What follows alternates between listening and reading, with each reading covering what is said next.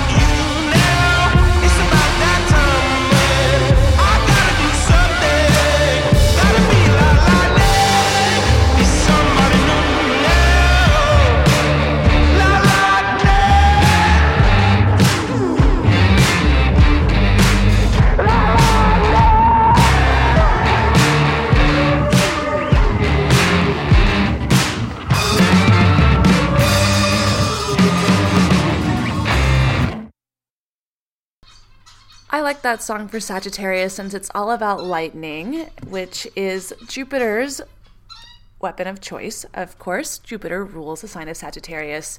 Sagittarius is the third and last of the fire signs after Aries and Leo. And while Aries is all about bold action and Leo is about the spotlight and leadership, Sagittarius is more complicated. It's a mutable sign, meaning that it's associated with adaptability and flexibility, and being, of course, ruled by Jupiter. It traditionally rules the themes of the ninth house.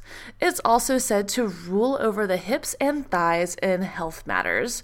The constellation of Sagittarius is said to be representative of a centaur, which spans the 240th to 270th degrees of the zodiac, and it's often symbolized by the arrow. Let's talk a little bit about the mythology associated with the sign of Sagittarius.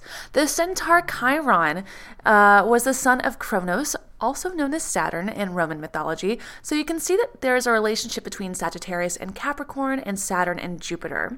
Kronos turned himself into a horse in order to have intimate relations with a nymph to hide his affairs from his wife. And Chiron was born a centaur as a result, half man and half horse. Chiron's mother was horrified at the appearance of her son, and so unfortunately and rather cruelly abandoned him. But all hope was not lost as Apollo came along and took young Chiron under his wing. Apollo nurtured him and tutored him in all things useful, including medicine and the arts, as well as philosophy. He was also well known for curative and healing arts as he grew up, as well as being extremely athletic. He was said to have personally trained the heroes Achilles and Jason of Jason and the Argonauts fame, among many others.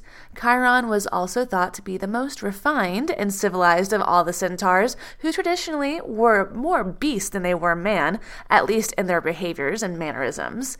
He truly did exemplify the love of learning, philosophy, and higher ideals, and also had an urge to rise above his animal instincts and seek for something more meaningful. Chiron is often referred to as the wounded healer because he was shot by accident by Hercules with an arrow that was dipped in the blood of the Hydra. Usually, this kind of wound would have been fatal, but because Chiron was the son of a Titan, remember, Kronos, aka Saturn, was his father, so he was immortal in that way. So he just suffered forever with his wounds from the arrow. It's thought that his suffering was so bad from the arrow that he begged Hades to let him into the underworld early, and as an honor, the gods placed his likeness in the sky as the constellation of Sagittarius. It should be noted that Chiron was truly an ex- exemplary centaur. While most centaurs were said to be descended, however, from the king Ixion and a cloud, which was fashioned by Zeus in the likeness of his wife Hera, King Ixion made love to the cloud and impregnated it, and then the cloud gave birth to centaurs. This is the majority, this is where the majority of centaurs came from, not as it should be noted, Chiron, but the rest of them. And so they were tr- known to be crude and barbaric and animalistic, and also having a fondness of wine. And so he was thought of as sort of the exception to the rule and really does exhibit the more higher ideals and the refined side of Sagittarian nature. So you can think of Chiron as exhibiting the higher vibrational aspects of Sagittarius, while the other centaurs, however, exhibit the more negative characteristics and personality traits of the sign of Sagittarius.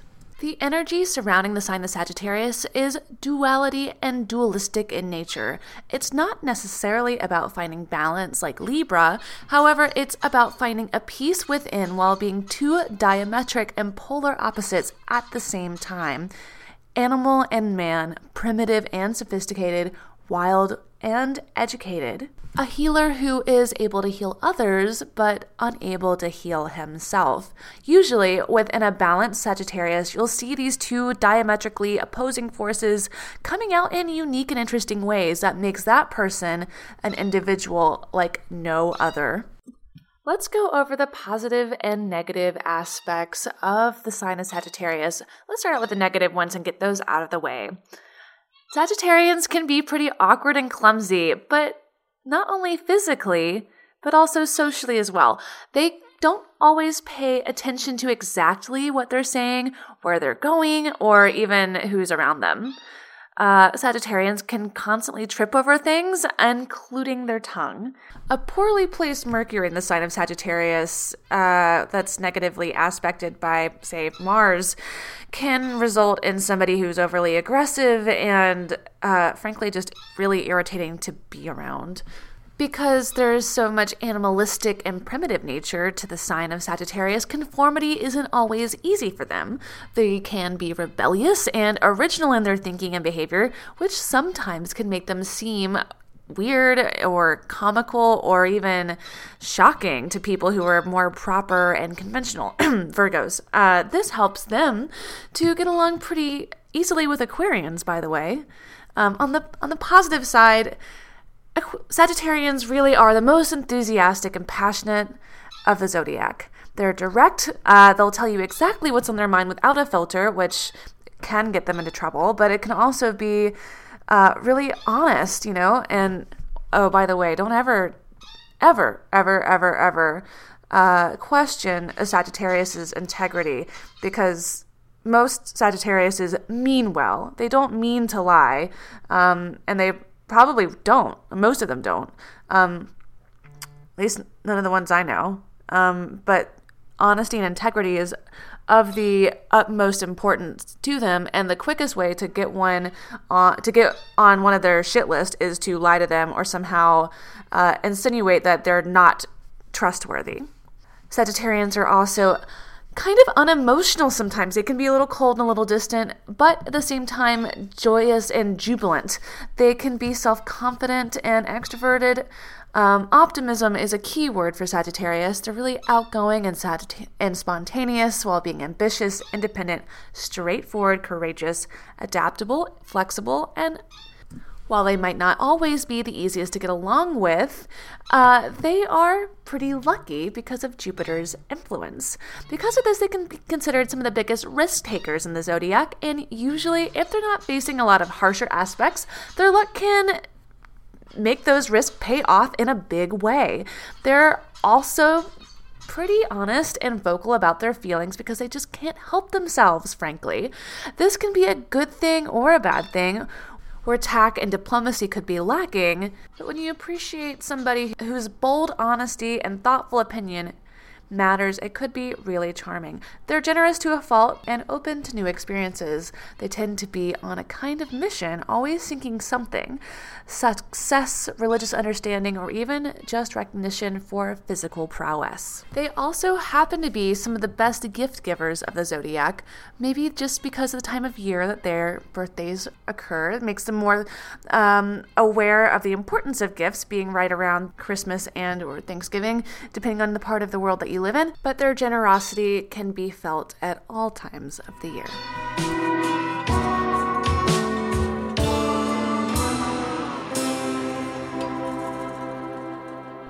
Let's switch gears now and look at those new moon transits. Having a good understanding of the energies that come along with the new moon can help you prepare for exactly the sort of challenges you might be facing with those themes over the next six months. The new moon will occur in Sagittarius on November 26th at 11:05 a.m. And so a new moon is when the sun is conjunct the moon. They're right in the same spot in the sky at the same time. So one of the biggest aspects of this new moon will that will be that Venus is conjunct Jupiter. And this is going to give the energy surrounding time of the new moon a happy, generous, philanthropic sort of feeling. Um, people are going to be in a good mood. When Venus and Jupiter get together, they are really kind of preparing to high five each other in a really happy, exciting, big way that's full of creativity and love. And Jupiter expands everything it touches. And so when it touches Venus, all of those Venusian qualities uh, just explode like tenfold. So Venus rules not only beauty and love and romance, like all those things are pretty excellent, um, but also finances. So this could be a really lucrative time to start something new, especially if it has to do with any of those Sagittarian themes, including religion, philosophy, travel, and higher learning. Jupiter will also trine Uranus, which is more of a long term transit, but it just means that uh, during this time, um, there's going to be a lot of conditions and uh, new ideas that tend to make life easier, at least while Jupiter transits Uranus in this harmonious way. There won't be very many rude surprises. Uranus is the planet of unpredictability. Um, by default, it can be sort of unpredictable, um, but it, it is the planet of surprises. But when it's working in harmony with Jupiter, it just tells me that those surprises are probably more likely to be good ones. It's also possible that there will be really new, um, exciting ideas that can be coming up now, um, especially in terms of technology. Saturn will be sextile Neptune, who is retrograde a little bit longer. He will be going direct soon, though, so rest assured. Uh, and also just be aware that when Neptune does go direct, things are going to get extra weird because it just always does. Tend, things will tend to bubble up from our subconscious around that time. Um, but during the new moon, the biggest transit that I'm looking at um, would probably be Saturn conjunct Pluto. This is a longer term transit, um, but it would it it's gonna be like getting to be exact pretty soon. Um, not exactly on the new moon, but we're moving towards it. I mean, Saturn and Pluto are both very slow moving planets. It's even what we call a generational aspect because it tends to take a while. Uh, but with the new moon, the energy tends to be quieter anyway. Um, so this might be a good time to think about and really pay attention to how and what it is that you could conserve in your daily life. Um, it aligns with Sagittarians. Sagittarius is more philanthropic and higher ideals. It's getting towards the time of year where people often consider charitable donations, so maybe consider donating to a conservation society. Your money that you donate now might go further than you think, especially with Pluto and Saturn moving towards a conjunction they're very much concerned with what can and how can we conserve things like our rainforests, like our structures, our societal um, endeavors that really support life here on Earth. So I think any any efforts to try to sort of stem the destruction are probably good, um, but they might go further now than they would otherwise. Let's just run down the positions of all the planets really quickly. So the moon will be at 4 degrees Sagittarius. Mercury will be at 14 degrees Scorpio. Mars will be at 5 degrees Scorpio. So he's just getting into that scorpionic intensity. Um, and then we have Jupiter, of course, still in Sagittarius for a little bit longer. He'll be moving into Capricorn soon, though. Um, we also have Venus early, early, early on in Capricorn here at just one degree Capricorn. And then we have, of course, Saturn and Pluto both in Capricorn. Saturn's at 18 degrees, Pluto's at 21 degrees. So you can see they're really getting close to each other, and they'll just get closer and closer and closer over the coming months until there is a conjunction. And honestly, I think when that conjunction happens, I think we're going to see an impeachment. Not going to like get excited or um you know I don't I don't like to be too political on here but I think that that could be when we see it happening. Um we also have little Neptune out there still retrograde in the sign of Pisces as well as Uranus. He is retrograde still in the sign of Taurus and that wraps up where we're at during the new moon. So let's take a quick little music break and we'll come right back with the rest of the show, those full moon and Gemini aspects, and some helpful tips for mindfulness, meditation, and manifestation. Since Sagittarius loves to travel so much, here is Travelin' Band, covered by local Atlanta punk rock band The Heart Attacks. Take a stand for the sand coming out sky.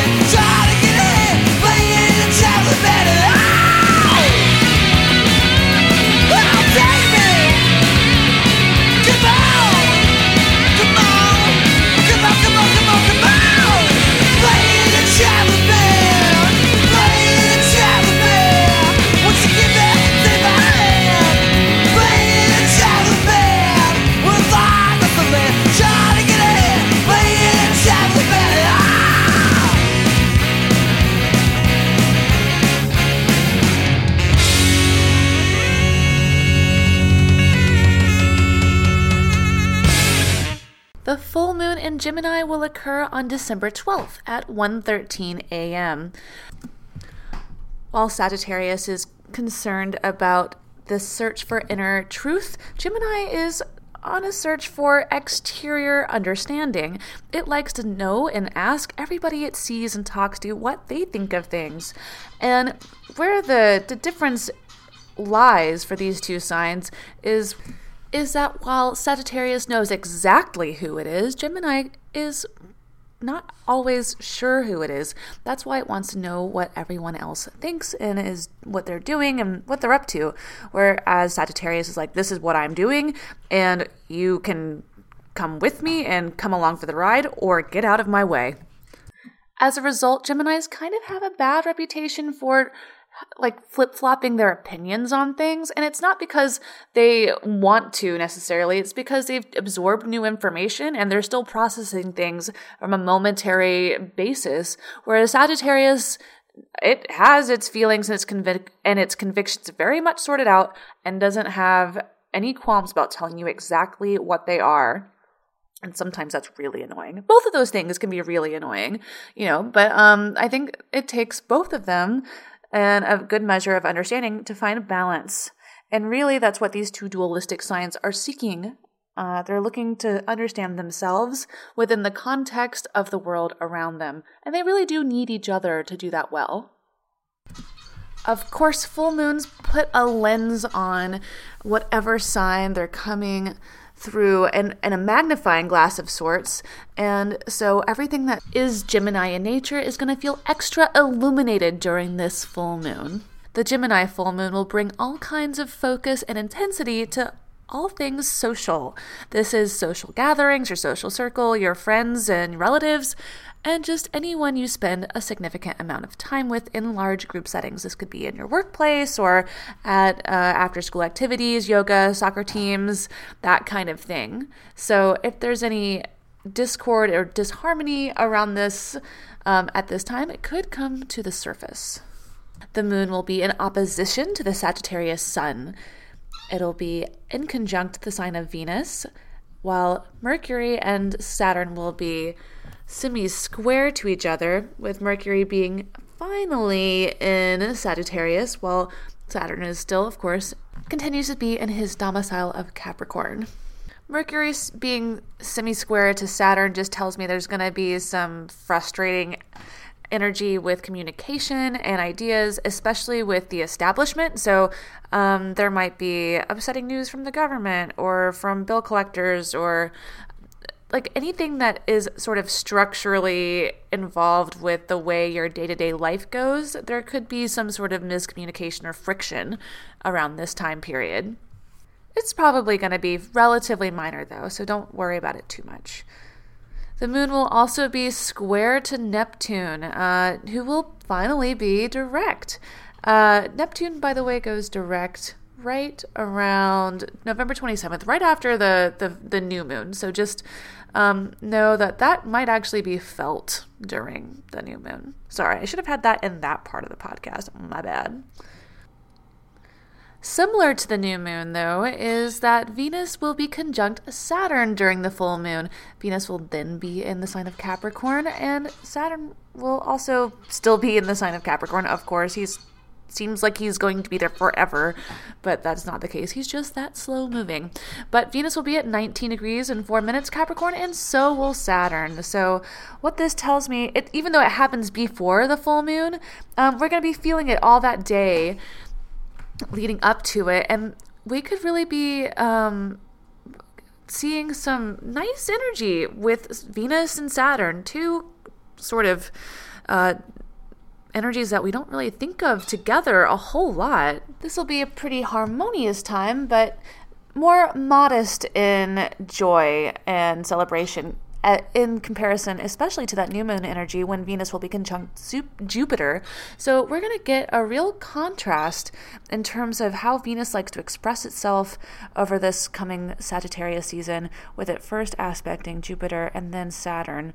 Um, Jupiter's new moon conjunction on the new moon will be more jubilant, while the full moon um, conjunction with Saturn will be more austere and frugal in some ways.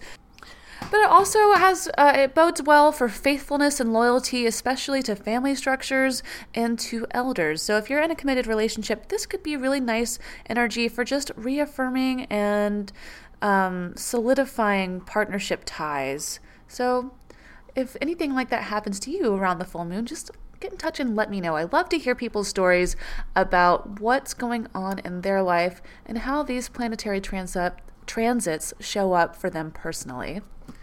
With that being said, I think now is a good time as any to let you know that coming up the day after Thanksgiving on Black Friday, I'm going to launch my uh, my only real sale of the year. Um, which will, and I'll also make available finally for those who have been asking, um, the personalized forecast for 2020. Uh, last year, they were a big hit. Lots of people loved them. They've talked about how invaluable, invaluable they've been for them all year. And I'm going to be offering them again. They're going to be 75 bucks on the website, but because you're a listener, you get a discount and you can just plug in the discount code Black Friday, all lowercase and one word, into your checkout and the uh, the cart checkout coupon thing on the website, and you'll get 35% off. That won't be up until Black Friday though, so uh, just hold your little horses, your little Sagittarius centaur horses until then, and I will have it available for you then. Also, also need to plug the Daily Dose. If you're interested in astrology and you love the podcast but want more on a day-to-day basis, subscribe to the Daily Dose. It's only 5 bucks a month and it ensures that your daily astrological weather report shows up in your inbox and it's illustrated and animated and written by me in a way that makes knowing what is going to come at you from the astrological energies of the universe that day a little bit more digestible. Just head over to the website bloodmoonmilk.com and click on the daily dose in the sidebar. People love it, and it's a great way to support the show because this isn't free. and I don't really make a whole lot of money being an astrologer. I do have a day job that is taking up more and more time um, because partially I've used astrology for meditation and manifestation in my life, and it's actually paying off now that I've been doing it for a couple of years. I can see real, tangible results. I can't promise the same for you, but I just know that by working on myself a little bit every day, good things have happened. And astrology has definitely been a big part of that. So, if that's something you're interested in, check out the Daily Dose or give it as a gift. It's that time of year. All right, let's take another little music break and we'll be right back with the tips for mindfulness, meditation, and manifestation for Sagittarius season. This is Kacey Musgraves with the song Follow Your Arrow, since arrow is the sign and symbol of Sagittarius, the archer.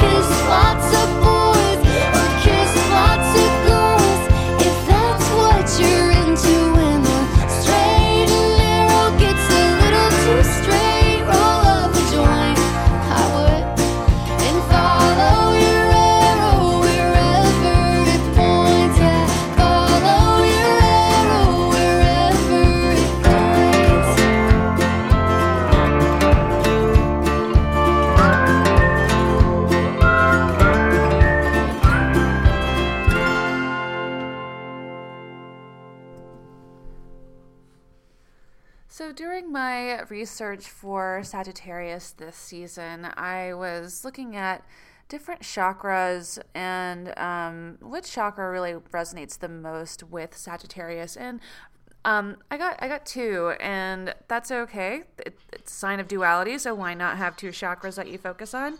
So that would be the crown chakra as well as the sacral chakra. And the reasons for that are is because Sagittarius really does aim higher all the time. So, higher ideals, higher connections with spirit and the universe. That's what the crown chakra is good for. And of course, the sacral chakra um, is our like, related to sex, but um, which maybe and is more related to Scorpio.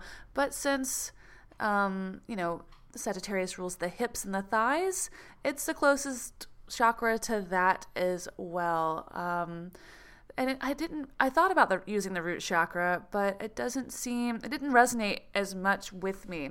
Sagittarius is so adventurous and carefree and optimistic. It didn't seem to like root chakra stuff is very heavy and more earth earthy to me. Um, while like there's a reason why people say like, oh that like that kiss was really passionate, really lit a fire, and, and Sagittarius is a fire sign.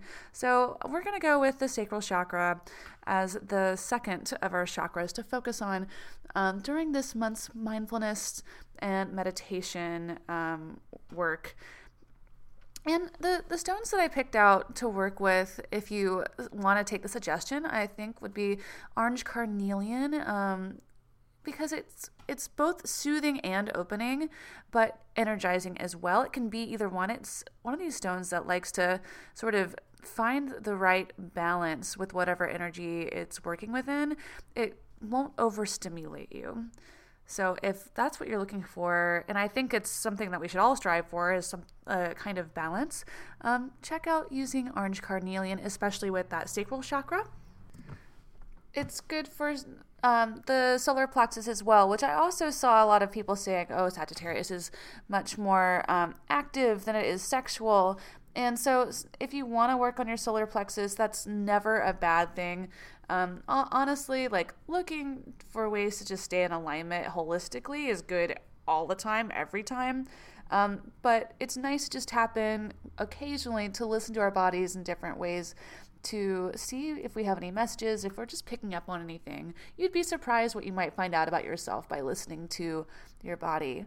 And I know I don't normally talk about myself very much on the podcast, but a couple months ago, I know I mentioned that I had some some health issues, and um, I had a little bit of a health scare, and um, all it's all good. So um, I just want to let you know that, but I'll I'll go ahead and fill you in. And I think it kind of resonates with me, especially with you know listening to your body. Um, and I know I know I have a lot of people out there who are health and wellness practitioners, so maybe you'll you'll be interested in hearing this story a little bit. But so basically, what happened was I back in June had a physical, and I got um, I had been having some chest pains, which is pretty unusual. I'm not old. I'm only 32, so having chest pains is kind of um, alarming. And so my doctor ordered an EKG, and it came back irregular. Basically, um, I only had about half a heartbeat, um, which is terrifying. And um, you know, she wanted to get me in for. Uh, a sonogram of my heart as soon as possible, but I was in the middle of changing jobs and I was stressed out about insurance and money and, and all those things that go with it.